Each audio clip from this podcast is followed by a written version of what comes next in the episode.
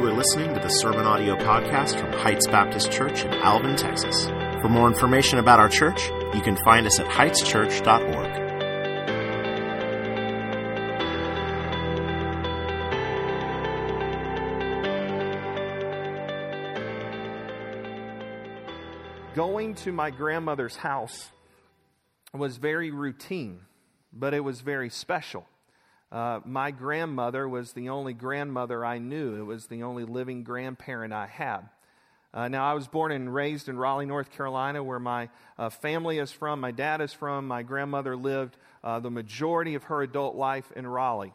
And so it was routine to go to her house, but it was also very special because uh, being the favorite grandson, okay, whenever I was sick uh, and my parents both worked, uh, and, and I was too young to stay home by myself, I would go to grandma's on a sick day at school.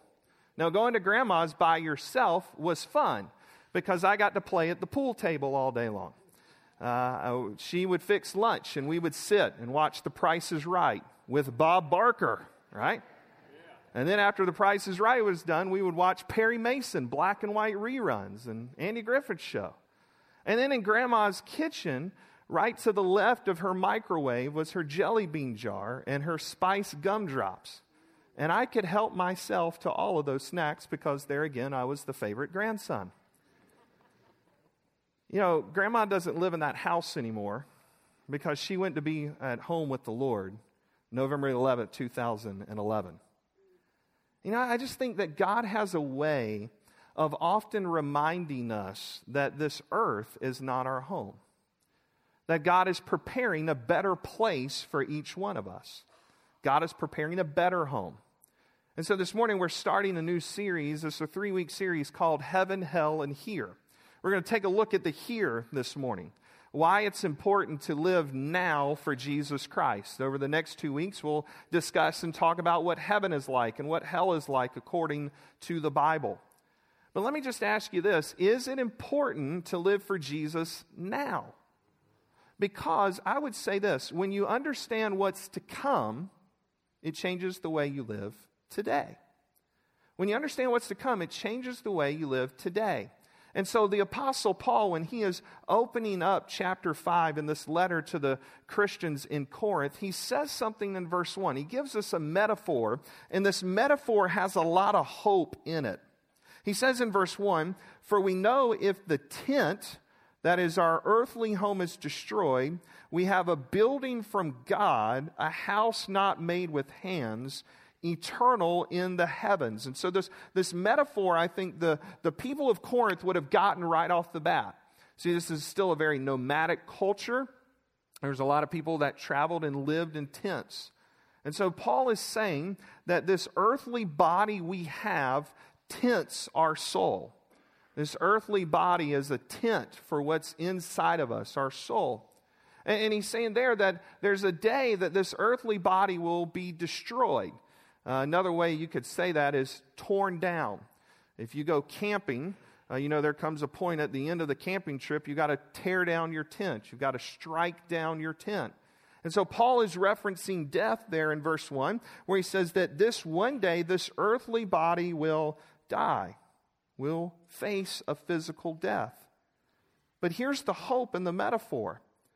He says, But we have a building from God, a house not made with hands, eternal in the heavens.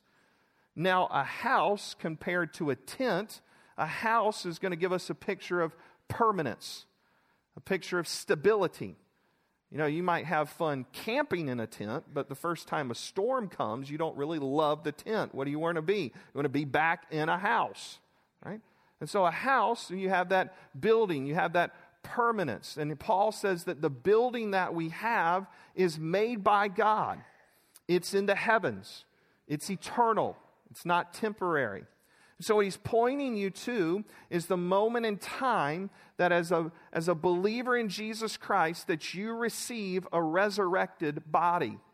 Paul would later say in this part in verse 8 that we want to sometimes right now be at home with the Lord, though we're still here right now. When a believer in Jesus Christ dies, their soul goes to immediately be with the Lord.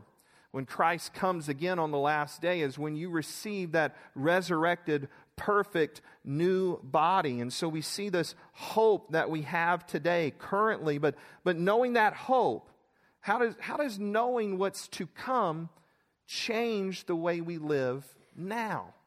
So if we go, okay, as believers, that, that's what's going to happen one day. How does that affect my everyday, day to day life? Well, notice what Paul says in verse 2. He says, For in this tent, so in this earthly body, we groan. We long to put on the heavenly dwelling. He says in verse 5 that God is preparing this heavenly dwelling for us, this, this resurrected body for us, this perfect body. He's preparing that new home for us, verse 5 says. He's doing that. I, I love in verse 2 when I was thinking about it this week. For in this tent we groan. You know, every time you get out of bed and that knee pops, you groan, right? Every time you break a bone, you pull a muscle, you groan. What's Paul getting at? Every time we get sick, we groan. Our bodies are screaming out for redemption. Every groan that we make is another reminder we need a Savior. Every sprained ankle, every time we groan physically, that's our physical body screaming and reminding us we need a better home. We need something to happen. We need someone to act on our behalf. Because remember, and let me just take us back to the beginning. Okay, just, just go back into the beginning in creation. When God created everything, everything was perfect. Right? And He created Adam and Eve, everything was perfect.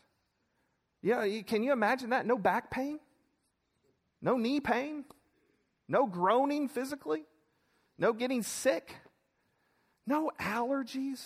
Wow. Wouldn't that be awesome? Yeah, right? No allergies. I mean, not, none of that. None of that. Everything perfect. No groaning. But what happened? Man sinned against God. When man sinned against God and he disobeyed God, what entered into our world? Sin entered into our world. Physical death entered into our world. Spiritual death entered into our world. All of that came into our world. And now our physical bodies are crying out and groaning for redemption, reminding us constantly that this tent is not permanent that there's something better to come. See, Romans 6:23 says for the wages of sin is death. What you and I earn, that's a wage for our sin is death. We earn spiritual death. We earn physical death, but thanks be to God who gives us that free gift of eternal life in Christ Jesus our Lord. And so we see God is promising us that as believers in Jesus Christ, even though right now in this current life we groan, we cry out for redemption, we cry out for something more, that God is doing something that is to come. That's what verse 5 says. He's prepared for us this very thing. He's preparing for you a better future.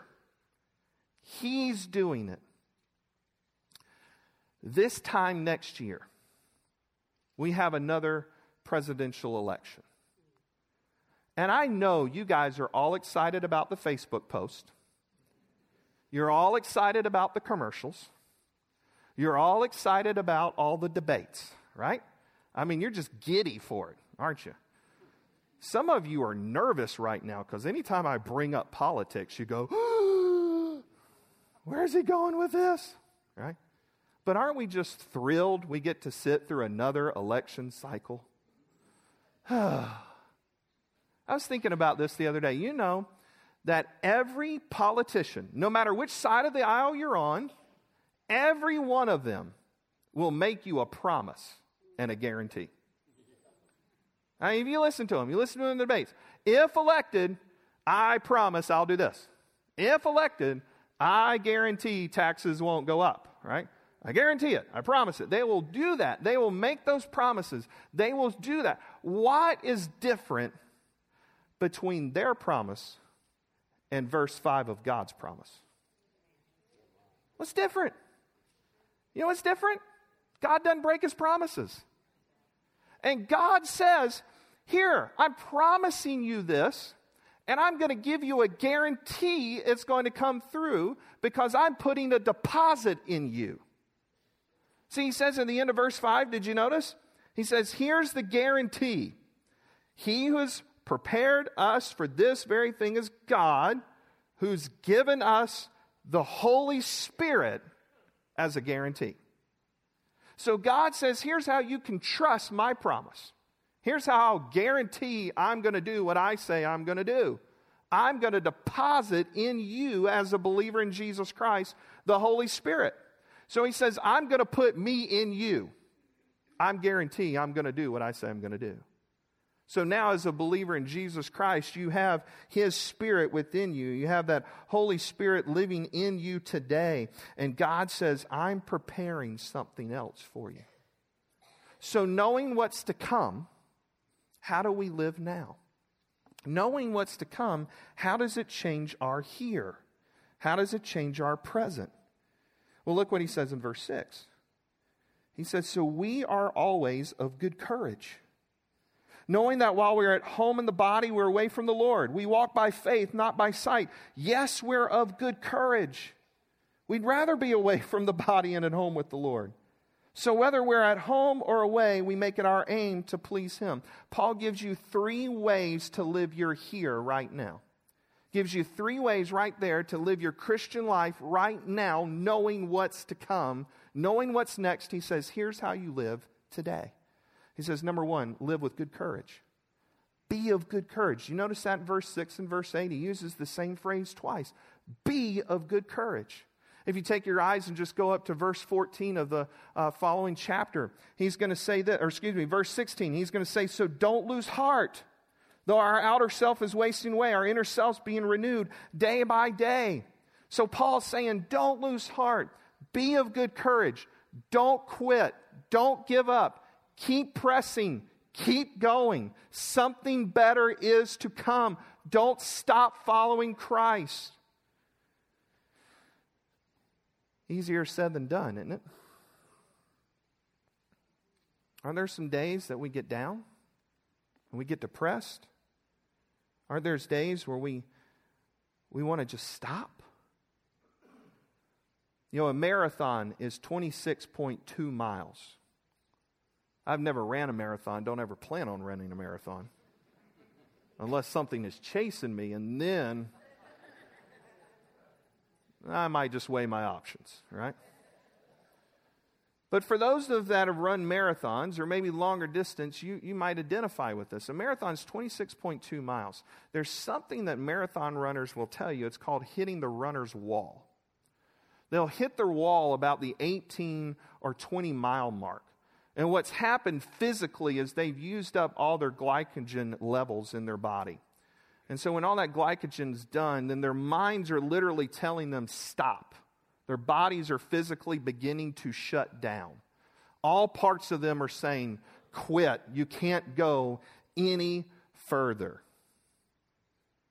I wonder how many of you have hit the spiritual wall this morning. How many of you are just saying, that's enough? God, I can't take one more thing. Lord, I have enough on me. Lord, not one more bad phone call. Lord, not one more test that's gone wrong. Lord, not one more financial thing that's, that's happened. Lord, I, I can't do this anymore. That's why Paul says in verse, in chapter 4, verse 17, for this light momentary affliction is preparing for us an eternal weight of glory beyond all comparison Every time I read verse 17 of chapter 4, I trip over the words light and momentary affliction. Paul is saying in chapter 4 that there is times we are crushed, we are perplexed, we are hurt, we are hurting physically, spiritually. Seems like everything is imploding upon us. And then in verse 17, he says, For this light, momentary affliction. Cancer doesn't feel light. Sickness doesn't feel light. autism doesn't feel light. Loss of job doesn't feel light. None of that that we go through ever feels light. But why can Paul say it's light? Because he says in verse 17 this it's light and it's momentary because compared to glory, it doesn't even compare. What you go through now is momentary compared to the eternal glory that you experience as a believer in Jesus Christ. That is heavier. That is weightier than this light momentary issue you have today compared to glory in what God will do on your behalf. It's light. So, verse 6, verse 8 of chapter 5 be of good courage. Don't quit. Keep going. Keep pressing. So he tells us right now to live our lives with good courage, to keep plugging along. Verse 7, he says, Walk by faith, not by sight. Listen, walking by faith is not walking in the dark. Sometimes people say that. Well, I'm just going to take a, a leap in the dark by faith. No, that's not faith. Walking by faith is understanding we have concrete evidence of what's to come. It's right here in Scripture. We are walking by faith in things we cannot yet see, but we are walking by faith following those who have gone before us. We're walking by faith knowing other men and women of God have completed their race, and we're following along in their testimony. We're coming to Scripture and we're saying, here's what the Bible says, and God promises us this. Therefore, we're walking by faith. But then notice the third way we're to live. Verse 9. He says, So whether we're at home or away, we make it our aim to please Him. We make it our aim to please the Lord. You know, a, an aimless Christian life would be a wasteful Christian life. As a believer in Jesus Christ, that's your aim, your focus, your purpose to please the Lord. Whether you're here or there, wherever you are, to please the Lord. That's what Paul says. I'm living to please the Lord. But I wonder how many of us have been lulled into thinking that this life really doesn't matter. I wonder how many of us have been lulled into the trap of what you do as a believer in Jesus Christ really has no consequences. How many of us are living directionlessly and aimlessly, just meandering through our Christian life? No, Paul's saying, I've got to aim, I've got a purpose. And here's my purpose to please the Lord. Why is that Paul's purpose? Number one, he knows what's to come. And because he knows what's to come, it changes his now, it changes his here. But then he knows there's another thing coming.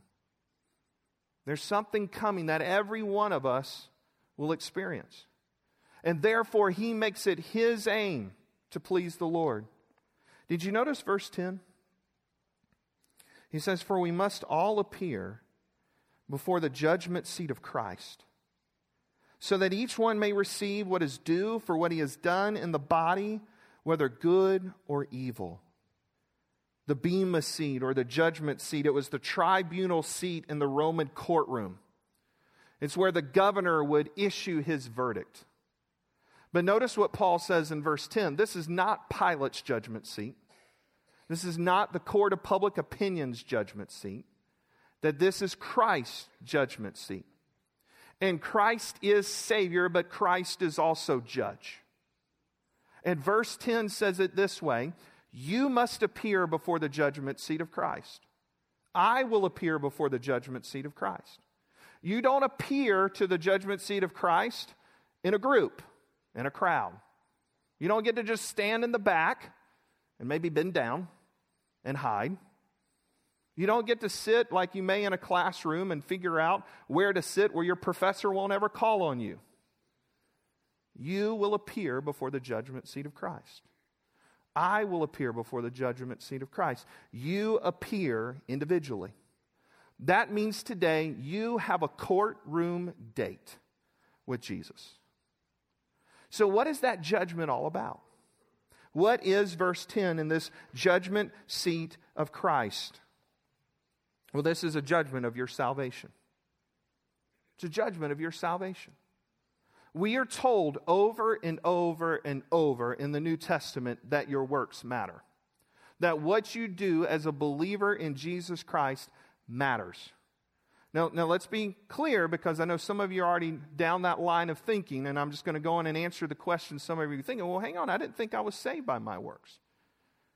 I, you're not. Bible's very clear on that.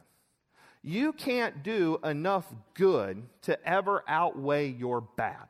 Period. You can't. I mean, just let just play along with me on this.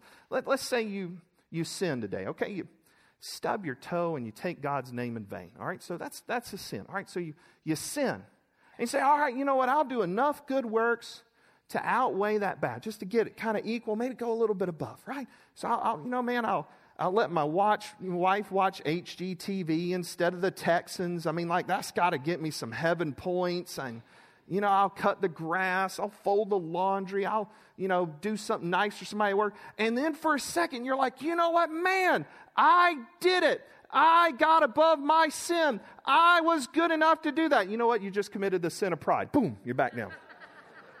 See that? Your good is never going to outweigh the bad because the moment you think you've done it, you're back down at the bottom. So, so what is this judgment of salvation? Because the Bible's clear Romans 5 1. Therefore, since we've been justified by faith, we have peace with God through our Lord Jesus Christ. Ephesians 2 8 and 10. I, I love these verses. For by grace you've been saved through faith it's not of your own doing. It's a gift of God, not a result of works, so you may not boast. But notice what Paul says here. Right, so salvation, you place your faith in Christ, what Jesus has done on our behalf. That's how you're saved. You, you're trusting in His work. But notice what Paul says we are His workmanship, created in Christ Jesus for good works, which God has prepared before Him that we should walk in them. So, the judgment seat of Christ, when you come to his judgment seat, it's a judgment of whether or not you really are saved. Because Paul says there, you're saved by grace, by, by faith, not of, not of your own works, but God is preparing works before you so that you may walk in them. Meaning, what you do as a believer in Jesus Christ shows whether or not you've been saved. Your actions have consequences. Your actions matter. Your deeds are not the basis of your salvation, they are the proof of your salvation. Your deeds are not the foundation of salvation. That's Jesus. But to stop and to think, well, I can be a Christian and not live for God is not biblical. It's not right. If you have the attitude of, I'll just be, call myself a Christian, I'll meander aimlessly through life without pleasing Jesus, then you stand in judgment before Christ one day. And he may just expose you never were saved to begin with. Because what Paul is saying in Ephesians 2:10 is as believers in Jesus Christ, we live for Christ. So, therefore, an aimless Christian life, it's a wasted Christian life. And so, this morning, let me draw this down and ask for a decision from two groups. Number one, for this group, Christians, some of you have been wasting the life Jesus has given you. You are wandering, you are meandering, you are living aimlessly. You are living for yourself and you are not living for Jesus. Let me call you to repent. Let me call you to turn back to Christ. And let me call you this morning, if that's you, to come back before your Savior Jesus and ask for forgiveness. The great promise of the Bible is this that when we confess our sin, that it is Christ who is faithful and just to forgive us of our sin and to cleanse us from all unrighteousness. So, Christian, if that's you, if you don't align with the Apostle Paul in verse 9 and say, My aim in life is to please the Lord, then repent. Turn away from your aimless living. Turn away from living for yourself and turn to live for Jesus. Christian, I'm going to call you to do that this morning. Non Christian, I'm going to call you to be saved. If you are not a believer in Jesus Christ this morning, you will meet Christ as your judge one day. And we're going to go over this in the next couple of weeks, but we do believe that the Bible says there is a place called heaven and there is a place called hell. And of those that